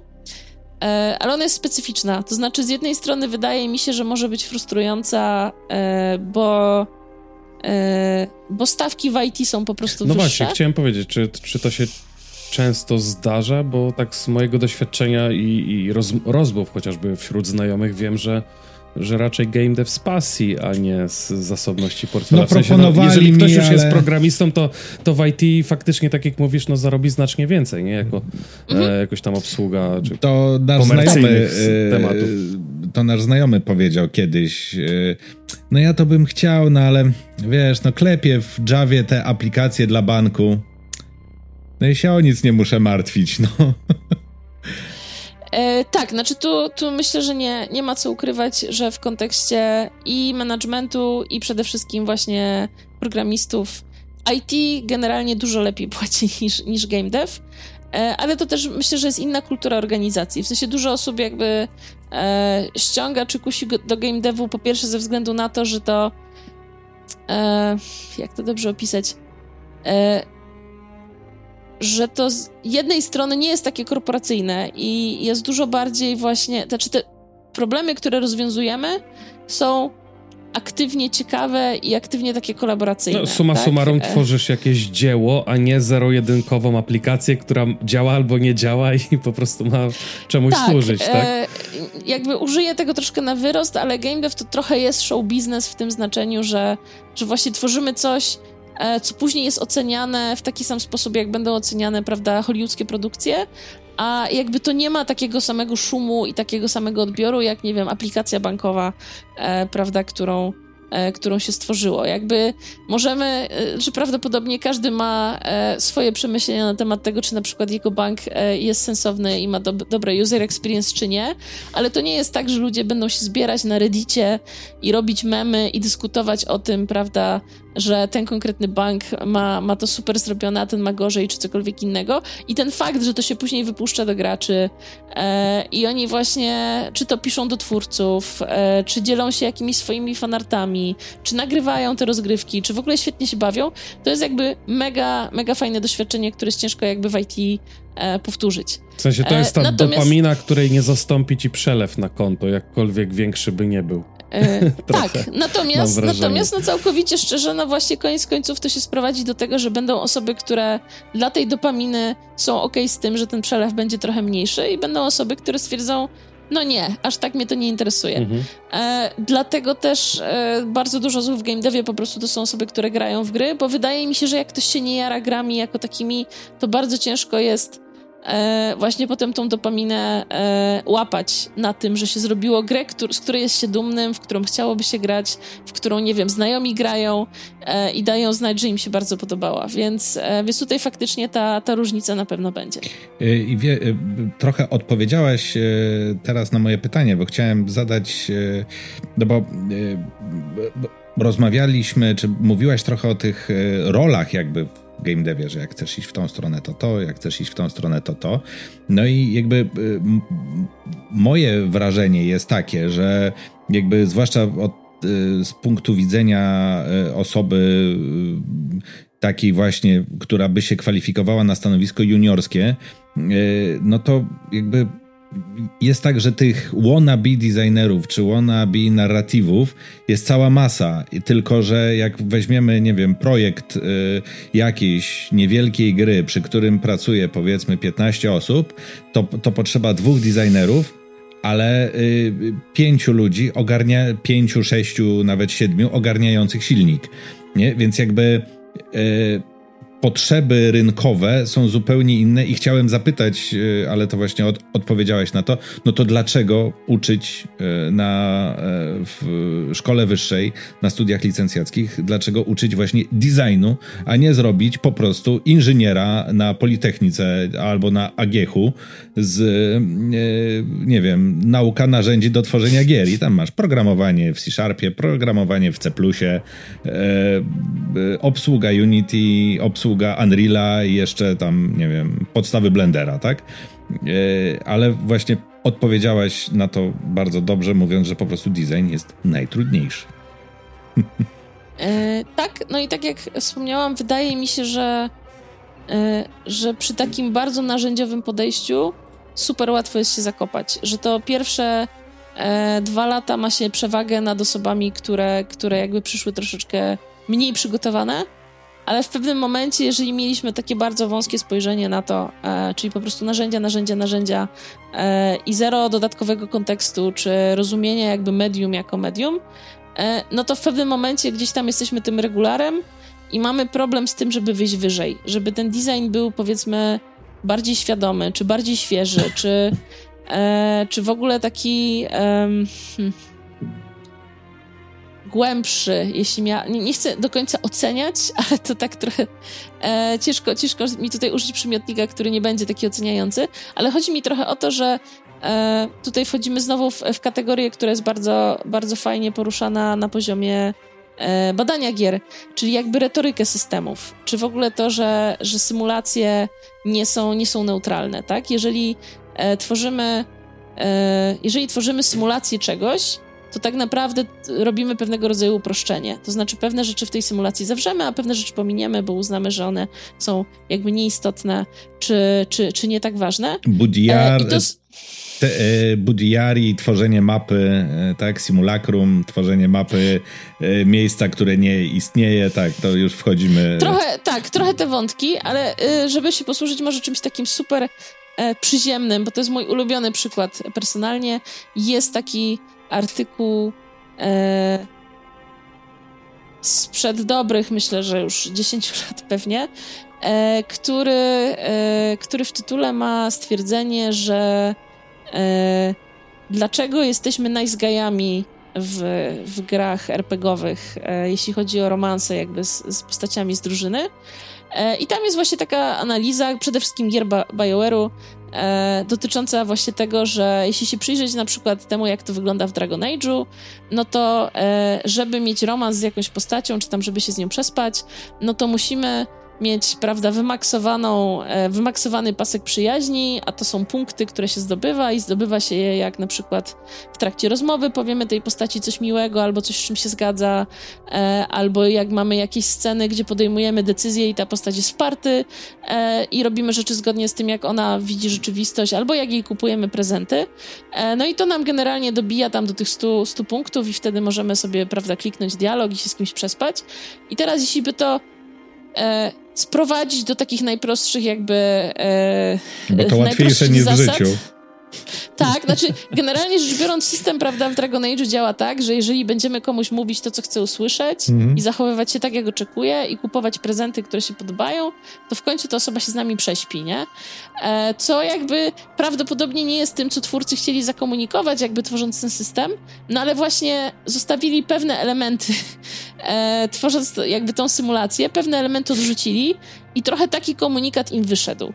E, żeby było śmieszniej, ewidentnie jakby ktoś w BioWare przeczytał ten artykuł, bo w kolejnych odsłonach, czy to Dragon Age'a, czy jak się spojrzy na Mass Effecty, to oni szukają innych kierunków, tak? Patrzą na przykład w, dru w drugiej części, e, robią takie rozwarstwienie, że tak naprawdę zarówno przyjaźń, jak i rywalizacja może nas prowadzić do jakiegoś tam elementu romansowego, i to nie musi być zawsze tak, że my jesteśmy w 100% zgodni z tą osobą, mamy te same poglądy, to czasami może być takie właśnie bardziej e, przepychanie się, ale jednak coś tam iskrzy. E, w trzeciej no, części my, już my w ogóle... Nie udało, się, nie udało się w dwójce, to znaczy kolega opowiadał, e, przespać z obiektem Zero, a jednocześnie związać z Mirandą, więc e, było to zauważalne. W Mass Effectie, a nie... W, tak, tak, w Mass tak. Effectie, no ale nadal Mass mówimy Effectie. o grach BioWare'u, prawda?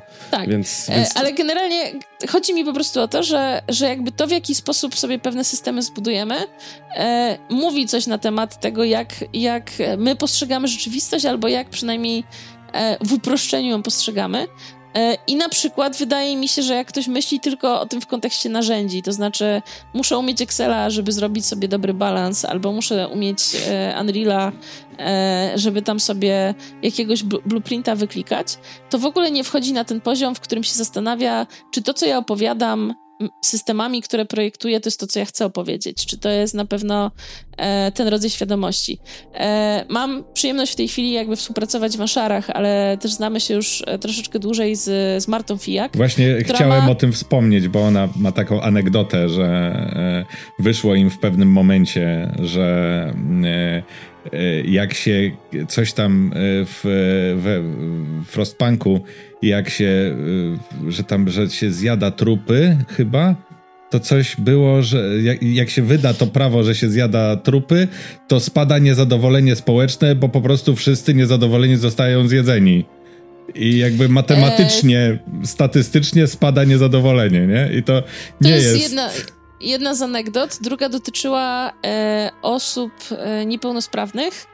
E, I tam rozporządzenia związanego z tym, czy one mogą jakby pracować, czy nie mogą, e, i próba zbalansowania tego właśnie, co się dzieje w sytuacji, w której nie mogą i są i czują się niepotrzebne, e, tam doprowadzała do tego, że tam praktycznie wychodziło jedna trzecia szans, że, że osoba, która na przykład miała, nie wiem, amputowaną kończynę, decyduje się popełnić samobójstwo. Co było takim czy to jest na pewno jakby coś, co chcemy jakby zbudować w nas? Czy uważamy, że tak to wygląda, tak? Że to jest to doświadczenie osoby niepełnosprawnej, że codziennie rano wstaje, patrzy w lustro i jest rzut kością gdzie 33% to jest stwierdzenie nie, jednak, jednak nie. E, ale właśnie masa twórców o tym nie myśli. Tutaj Martę podaję jako przykład, bo ona po pierwsze e, jakby jest bardzo świadoma tego, że systemy dużo powiadają, ale przede wszystkim ma bardzo fajne wykłady na ten temat. Czy to, czy to na Digitalsach, czy wydaje mi się, że na GDC swego czasu też. Więc tutaj, tutaj po prostu bardzo polecam. E, no ale to jest, to jest dla mnie ten taki przykład, tak, że jeżeli, jeżeli po prostu to jest stricte narzędziowe i nie myślimy o tym w szerszym kontekście, e, takim, wiesz, bardziej społecznym, czy w ogóle nie, nie jesteśmy w stanie zaakceptować tego, że wszystko jest polityczne i nie jesteśmy w stanie mieć apolitycznych gier. Jeżeli nam się wydaje, że coś nie jest polityczne, to znaczy, że jest po prostu zgodne z, naszą, e, z naszymi poglądami, które uznaliśmy za neutralne, E, no to, no to robi się ślisko, tak? Bardzo łatwo jest się potknąć i powiedzieć coś, czego się nie chciało powiedzieć, albo coś, co zostanie zinterpretowane w inny sposób niż oryginalnie zakładaliśmy. E, to jeszcze, bo tak patrzę na to, jak nam idzie to nagranie i jakby mhm. jeszcze jedno, jedno mam takie e, istotne pytanie, bo nie przejmuj się, kom komentujemy w pliku online twoje wywody. Ale okay. są same plusy. E, ale, też masz ale też masz dostęp do tego pliku, więc to żadna tajemnica. To sobie później sobie otworzę, teraz się nie będę e, rozpraszać. I um, wiesz, no bo e, też rozmawialiśmy trochę o studiowaniu, rozmawialiśmy trochę o, e, o tym, jak samemu się, że tak powiem, wkręcać w temat e, ro, robienia gier. E, to w takim razie co czytać? Bo ja, ja przynajmniej jestem takim człowiekiem starej daty, że najpierw sobie kupuję książkę, nie? Jak czegoś się chcę dowiedzieć, to nie, że odpalam tutorial na YouTubie, tylko sobie kupuję książkę, co jest y, słabe, bo jeśli chcemy się nauczyć umiejętności twardych z książki dotyczących game devu, nie wiem, silnika Unreal albo Unity, to wszystkie książki będą przestarzałe już, więc na wejściu, ale takie naukowe jakby z tej teorii designu, z teorii y, no nie chcę powiedzieć teorii gier, bo to się już, prawda, John Nash i matematyka włącza, ale jakby, no wiesz mhm. o co chodzi. Z, tak, jakby... tak, tak. E, ja mam te same tendencje, w sensie cokolwiek nowego chcę e, ruszyć, to, to mój pierwszy odruch to jest poszukać książek na ten temat i, i jakby nie ukrywam, że jestem czasem e, za to złośliwie wyśmiewana przez znajomych. Jak chciałam, znaczy jak zaczęłam coś tam robić przy komiksach, to też miałam tak, że szukałam wszystkich publikacji dotyczących tworzenia komiksów, jakie byłam w stanie dorwać. A praktyka od praktyków jest taka, żeby po prostu robić, bo zrobiąc, e, robiąc 10 rzeczy fatalnie, uczymy się, a robiąc tą jedną idealną, uczymy się dużo mniej. Nie mniej. E, jest dużo bardzo fajnych publikacji e, takiego w zakresie, powiedzmy, game devu, z zakresu game devu, które, które, które myślę, że warto przeczytać. No, jeśli miałabym wskazywać takie, takie klasyki, faktycznie to tak zwane Book of Lenses, to pełny tytuł to jest tam The Art of Game Design e, Book of Lenses, Jesse'ego Shella. E, I wydaje mi się, że to jest taki, taki bardzo fajny 300 pierwszy punkt wyjścia. 300 na Amazonie. Tak, znaczy w ogóle to jest osobna kwestia, czy, czy właśnie szukać, e, szukać jakby, czy, czy jesteśmy w stanie znaleźć coś po polsku, bo to, to nie jest takie, takie proste. No ale z drugiej e... strony, jeżeli chcemy... Po polsku chyba nie bardzo. W game devie to nie jest już trochę tak, że ta bariera językowa musi zostać zatarta, no bo game dev jest e... international sportem. Tak, którym... znaczy angielski, angielski jest dość, dość mocnym wymogiem i coraz więcej też studiów e, gdzieś tam się zaczyna powoli prze, przerzucać na, na angielski jako dominujący język komunikacji, więc, więc tak, jakby generalnie rzecz biorąc warto się przyzwyczajać. E, tutaj nawet bardziej, mniej chodzi mi o barierę językową, bardziej o taką dostępność, żeby sobie faktycznie zamówić mhm. i, e, i, i, nie mieć z tym dużego problemu. I nie ma, nie ma z tym łatwo, to znaczy raczej takie powiedziałabym, że e, mm, różnego rodzaju e, felietonistyczne omówienia u nas się, się publikuje w wersji polskiej, czyli tam e, Schreiera, Mhm. E, Krewpot i Pixele, tak. czy Mamy, czy kupujemy na tak bieżąco tak wszystko, co jest, tak, bo no Polska właśnie, jest więc... tak biedna pod tym kątem wydawania tych publikacji, tak jak mówisz, że ja na przykład zacząłem ostatnio skupować wszystko, e, chociażby to, co Kosman wydaje w swoim wydawnictwie. Tak, ja też chyba Kosmana to mam wszystko. Nie? Czy, czy, czy o historii Duma, czy o historii Resident Evil, to, to jak leci, nieważne czy to jest lepszy przekład, gorszy, bo, no bo coś tak, no, jest wreszcie na polskim rynku. Tak, dokładnie, więc tutaj, e, tutaj naprawdę tak zastanawiałam się, e, czy, czy, czy, czy jestem w stanie coś tak po polsku znaleźć wydanego, co, co na pewno mogę polecić i i nie ma łatwo, więc ten powiedzmy na razie trzymając się wersji angielskich, e, no to ten Book of Lenses, e, myślę, że Game Design Workshop e, jest dość fajny. To jest e, Tracy Fullerton. I na przykład książkę, którą ja w tej chwili spamuję wszystkim. Ona jest teoretycznie dla designerów, ale spamuję ją też producentom e, i szerzej. To jest e, chyba sprzed dwóch lat publikacja, w sensie tam 2.21 powiedzmy. I to się nazywa Playful Production Process to napisał e, Richard Lemanchard e, i Lemarchan. I to jest generalnie o tym, jak wygląda proces produkcyjny tworzenia gier, ale w, takim, w takiej perspektywie właśnie designerskiej, czyli co się dzieje na etapie, w którym w ogóle wymyślamy pomysł, a co się dzieje, kiedy robimy pierwsze prototypy, jak wygląda preprodukcja, na czym powinniśmy się skupić, jakie rzeczy sprawdzać, co testować, e, jak już wchodzimy do produkcji, to co jest, co jest jakby ważne, na czym należy się skupić, co mierzyć, więc e, jak ktoś chce mieć takie ogólne wyobrażenie tego, jak wygląda powiedzmy od A do Z e, wyprodukowanie gry w kontekście tego, na czym jest fokus, co jest, co jest istotne, e, jak się zmienia sposób pracy, to wydaje mi się, że to jest taka publikacja, która, która naprawdę fajnie to, to układa w głowie. Więc to na pewno. Ale też na przykład z takich znowu polsko wydanych książek jest coś takiego jak Indie Games bodajże, e, czyli jakby mało przetłumaczony tytuł, ale to jest e, publikacja, która e, no jest takim wprowadzeniem dla kogoś, kto potencjalnie mógłby chcieć zrobić swoją pierwszą gierkę. W sensie tam jest o silnikach, jest o programach graficznych, jest, e, no jest trochę wszystkiego, więc jeżeli ktoś ma poczucie, że nie ma zielonego pojęcia, gdzie zacząć, to wydaje mi się, że to jest taka E, też taka w miarę, e, w miarę przystępna publikacja, a jest wydana po polsku, e, więc można ją w miarę łatwo dostać i sobie sprawdzić, czy to jest w ogóle coś, co, co kogoś cieszy. To ja jeszcze od siebie jako totalnego lejka mogę dodać i polecić taki album, który zakupiłem przed laty, chyba jeszcze na początku moich studiów nieodżałowanych. Świeci im fajnie nad ich duszą. Kolejny. E, tysiąc gier, w które musisz zagrać przed śmiercią. Taki album, ale to jest taka kobyła, w sensie tam jedna strona jest poświęcona na jedną grę, jest zazwyczaj jakiś screen. To jest też po angielsku, nigdy w Polsce nie zostało wydane. Pamiętam, że zapłaciłem za to strasznie dużo pieniędzy, bo to jeszcze Amazona nie było wtedy w Polsce i tak dalej. I to pewnie się kiedyś ukaże wznowione, bo to obejmuje wydania e, gier do chyba 2008 czy 2009 roku. Kojarzę, że GTA 4 jeszcze się tam łapie. Ale wydaje mi się, że to też może być taki fajny punkt wyjścia. Tak tysiąc gier wyselekcjonowanych, które gdzieś tam w jakiś sposób się, może nie złotymi, ale chociaż miedzianymi zgłoskami zapisały.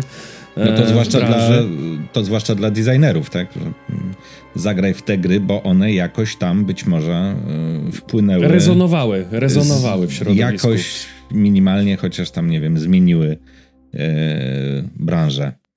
E, I, i tak, jest jeszcze milion rzeczy, o które byśmy Cię chcieli zapytać, ale to yy, myślę, że jeśli się uda i jeśli się zgodzisz, to yy, za jakiś czas zaprosimy Cię ponownie tak, i porozma- Już teraz zapraszamy Cię na po... kolejny odcinek z Grajców. Te, jeśli zadzwonisz do nas w przeciągu 10 minut, to masz cztery wystąpienia gwarantowane. I... Nie, naprawdę, dobrze, bardzo, dobrze, bardzo fajnie się Ciebie słucha, więc, więc ja też chętnie bym jeszcze tu posiedział e, wiele godzin, ale Bo chcemy jeszcze... też zachować jakąś to po prostu taką, wiesz, jedną formę podcastu, Oczywiście. żeby one nie były za długie. I poga- tak, no bo ja bym jeszcze bardzo chciał na przykład pogadać właśnie o kwestiach produkcyjnych, bo e, ale to jest jakby zupełnie e, zupełnie, zupełnie inny temat. E. No tak, bo liznęliśmy sobie przede wszystkim te twoje badawczo, naukowo rozwojowe tematy gamingowe, game devowe no ale tak naprawdę cała ta druga twoja strona medalu, ten game dev i czy właśnie artifexy. Swoją i drogą produkcja. przypomniałem sobie i mogę polecić yy, z, jeszcze z artifexów My Brother Rabbit miał bardzo prostego calaka i bardzo fajna przygodówka z króliczkiem. Yy, kiedyś tak. był w Game Passie, teraz już nie ma. w każdym razie tak, no i, no i Anshary i, i, i wiesz, i te wyzwania, jakie są w game devie i tak dalej, więc tych pytań jeszcze się mnoży. No ale tak jak powiedział Piotr, chyba sobie to po prostu zostawimy na kolejny raz.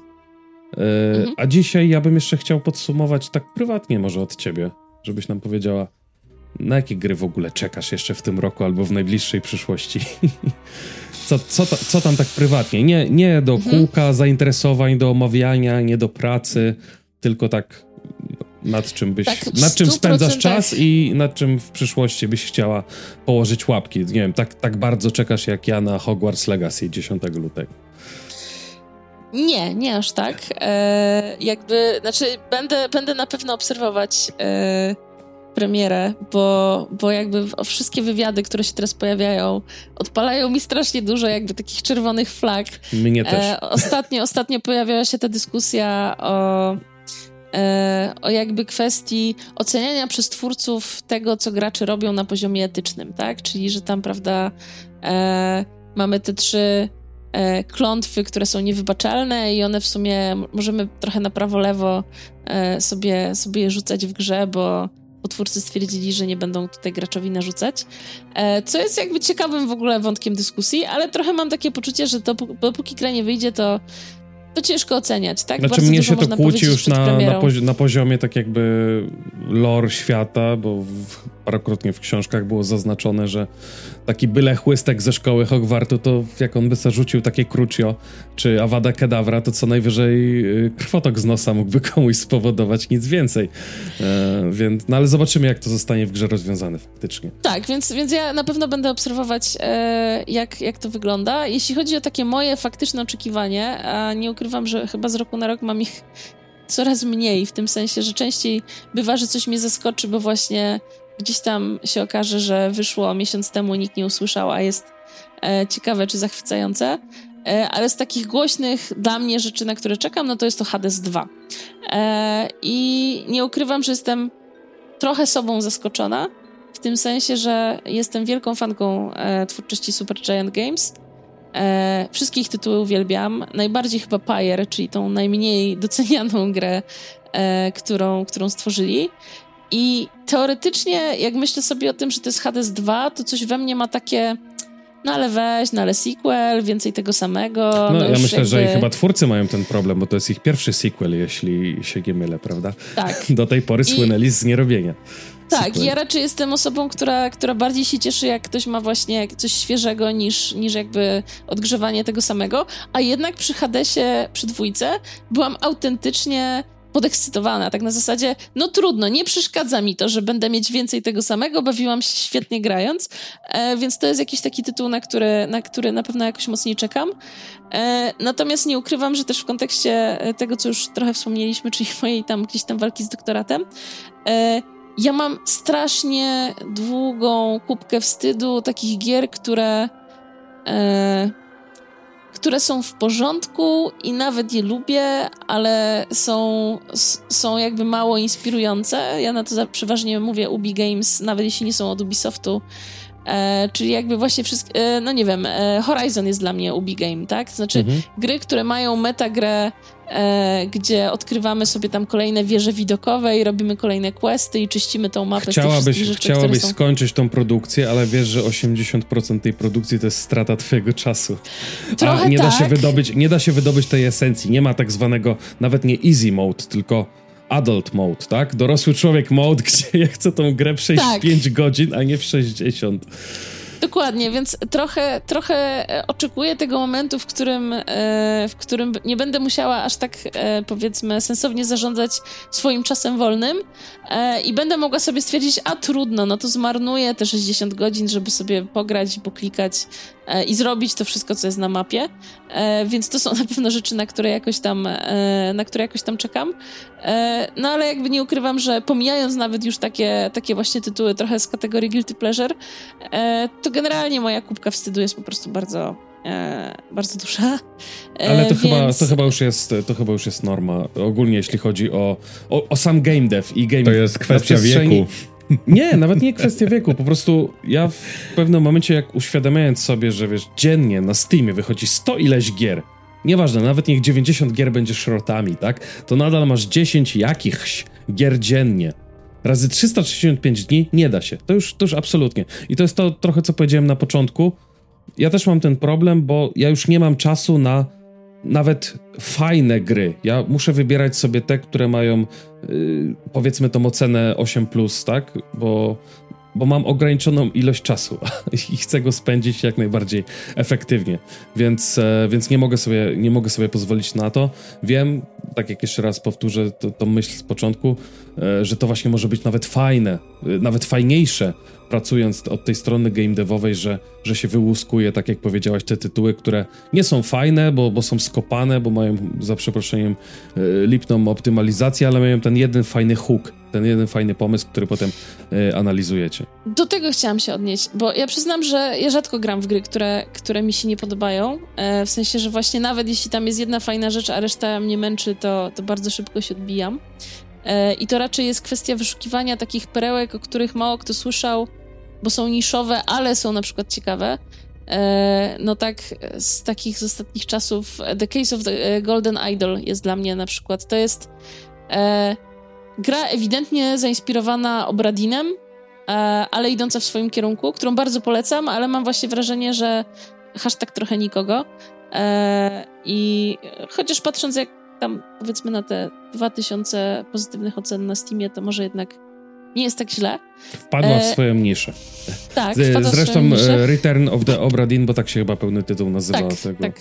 oryginalnego, przywołanego przez ciebie tytułu, e, też jakoś tak e, tam skradł serca sporej ilości tak, graczy. Tak, w swojej niszy też, oczywiście. Tak, no ale też Lucas Pope właśnie jakby jest już powiedzmy takim nazwiskiem rozpoznawalnym, a tutaj ekipa od The Case of Golden Idol to jest chyba w ogóle jakiś taki pierwszy tytuł. E, natomiast chciałam coś innego e, powiedzieć, bo krąży od jakiegoś czasu po, e, po socjalach taki piękny e, fragment wywiadu z Alanem Murem, e, czyli właśnie twórcą i scenarzystą komiksowym, który zachęca do tego, żeby czytać okropne rzeczy. To znaczy, że jego zdaniem nic tak dobrze nas nie uczy fachu, jak kontakt z czymś, co jest nieudane, bo możemy wtedy sobie zadać pytanie, dlaczego to jest nieudane, dlaczego nam się podoba, dlaczego tak się nudzimy, dlaczego coś tam nie działa, a jak czytamy same jakby wybitne przykłady, to możemy jedynie poczuć, że jest super, ale nie potrafimy jeszcze rozebrać na czynniki pierwsze dlaczego. Mhm. E, I szczerze mówiąc, e, trochę za, to, za, mną to chodzi na zasadzie takiego, to może powinnam dać szansę tym kiepskim grom e, i jednak coś tam z nich wyciągnę, ale no nie ukrywam, że, że właśnie przy ogromie rzeczy, które są do ogrania, to jeszcze, jeszcze się nie skusiłam. Także, także zobaczymy. No, ja na ostatnim podcaście tutaj się rozwodziłem i opowiadałem, jak to e, zamiast grać w aktualne produkcje, które gdzieś tam święcą triumfy, mimo że mamy styczeń dopiero, to sięgnąłem po Ryzena z 2009 roku, czyli spadkobiercę Gotika i bawię się przewspaniale. Nadal. Nadal nie skończyłem, ale nadal bawię się przewspaniale. E, Piotra chyba nie będziemy pytać, bo on ciągle gra w Bobry. E, już tam milion godzin ma wbite w Timberborgie. Ale już, już niebawem w Baldura trzeciego. No tak, tak, tak, tak. Kupił, to też się chwalił, więc... Tak. A to jest też w ogóle ciekawy case, e, bo ja przyznam, że tak raz na kilka miesięcy tego Baldura odpalam i sprawdzam, co zmienili, bo bardzo dynamicznie ta gra się zmienia. E, ja dopiero sensie, ja jestem, jako producent, wiesz, za jako pierwszą lokację. Płaczę. To, znaczy tam jest w ogóle dużo grania już na to, co jest udostępnione w Early Accessie, ale jako producent ja płaczę. Tam są momentami cutsceny po prostu zaorane do zera i zrobione na nowo e, i jestem pod wrażeniem tego. Znaczy, e, szanuję to, jak bardzo silna jest ta wizja artystyczna i jak bardzo ona musi być bolesna dla budżetu, ale właśnie tak poprzednia cutscena wydawała mi się ok i ta też jest ok, ewidentnie wymagała masy pracy. Tak, ewidentnie zrobione ją na nowo, wymagała masy czasu i pracy. No ale jeżeli, e, znaczy powiedzmy sobie wprost, no tam po prostu e, jest takie bardzo mocne ciśnienie, że to musi być, to musi być perfekcyjne, tak? To nie może ja być co... ok, tylko, tylko musi spełnić wymogi e, twórców. Ja póki co mam takie strasznie szczeniackie obrazy i tupnięcie nóżką na, na Larianów, bo jakoś tak totalnie nie leży mi Baldur w tym ich, ich silniku, ich tym, w tej otoczce Divinity, na które, mhm. które nigdy nie przeszedłem, bo nie miałem na to czasu, bo już byłem za stary, ale e, mając w serduszku gdzieś tam oryginalne Baldury, Icewindy, czy mojego ukochanego Tormenta, najwspanialszą grę wszechczasów i na, nawet nie zapraszam do dyskusji, to, to jakoś tak totalnie nie mogę się przemóc, że taki powstaje współczesny Baldur, no może kiedyś, może kiedyś się nawrócę, bo jak, tylko krowa nie zmienia własnego zdania, więc, więc zobaczymy. E, Piotrze? E, tak, e, ja jestem i. No, czynimy honory. Nie będziemy już Magdy tak, trzymać dłużej dzisiaj. Bardzo, bardzo, bardzo dziękujemy. Bardzo nam było miło Cię gościć. I, i co?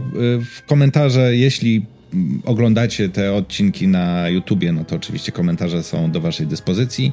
Jeśli na Spotify'u albo innych usługach e, podcastowych, to tam komentarzy nie ma, ale to wtedy wejdźcie na YouTube i napiszcie komentarz e, przynajmniej. Ode mnie przede wszystkim, ode mnie przede wszystkim taki apel, bo mm, może się niektórym zdawać, że te tematy, szczególnie to, co mówiła Magda, to jest takie dość naukowe i wysublimowane. Nie przejmujcie się, ja też połowy nie zrozumiałem, bo jestem głupi, ale e, nie, było, chodzi mi o to, że było bardzo mądrze, czasami dość e, no bardzo tak głęboko, jeśli chodzi i mięsa dużo, dużo wydobyłaś z tych tematów, które przygotowaliśmy.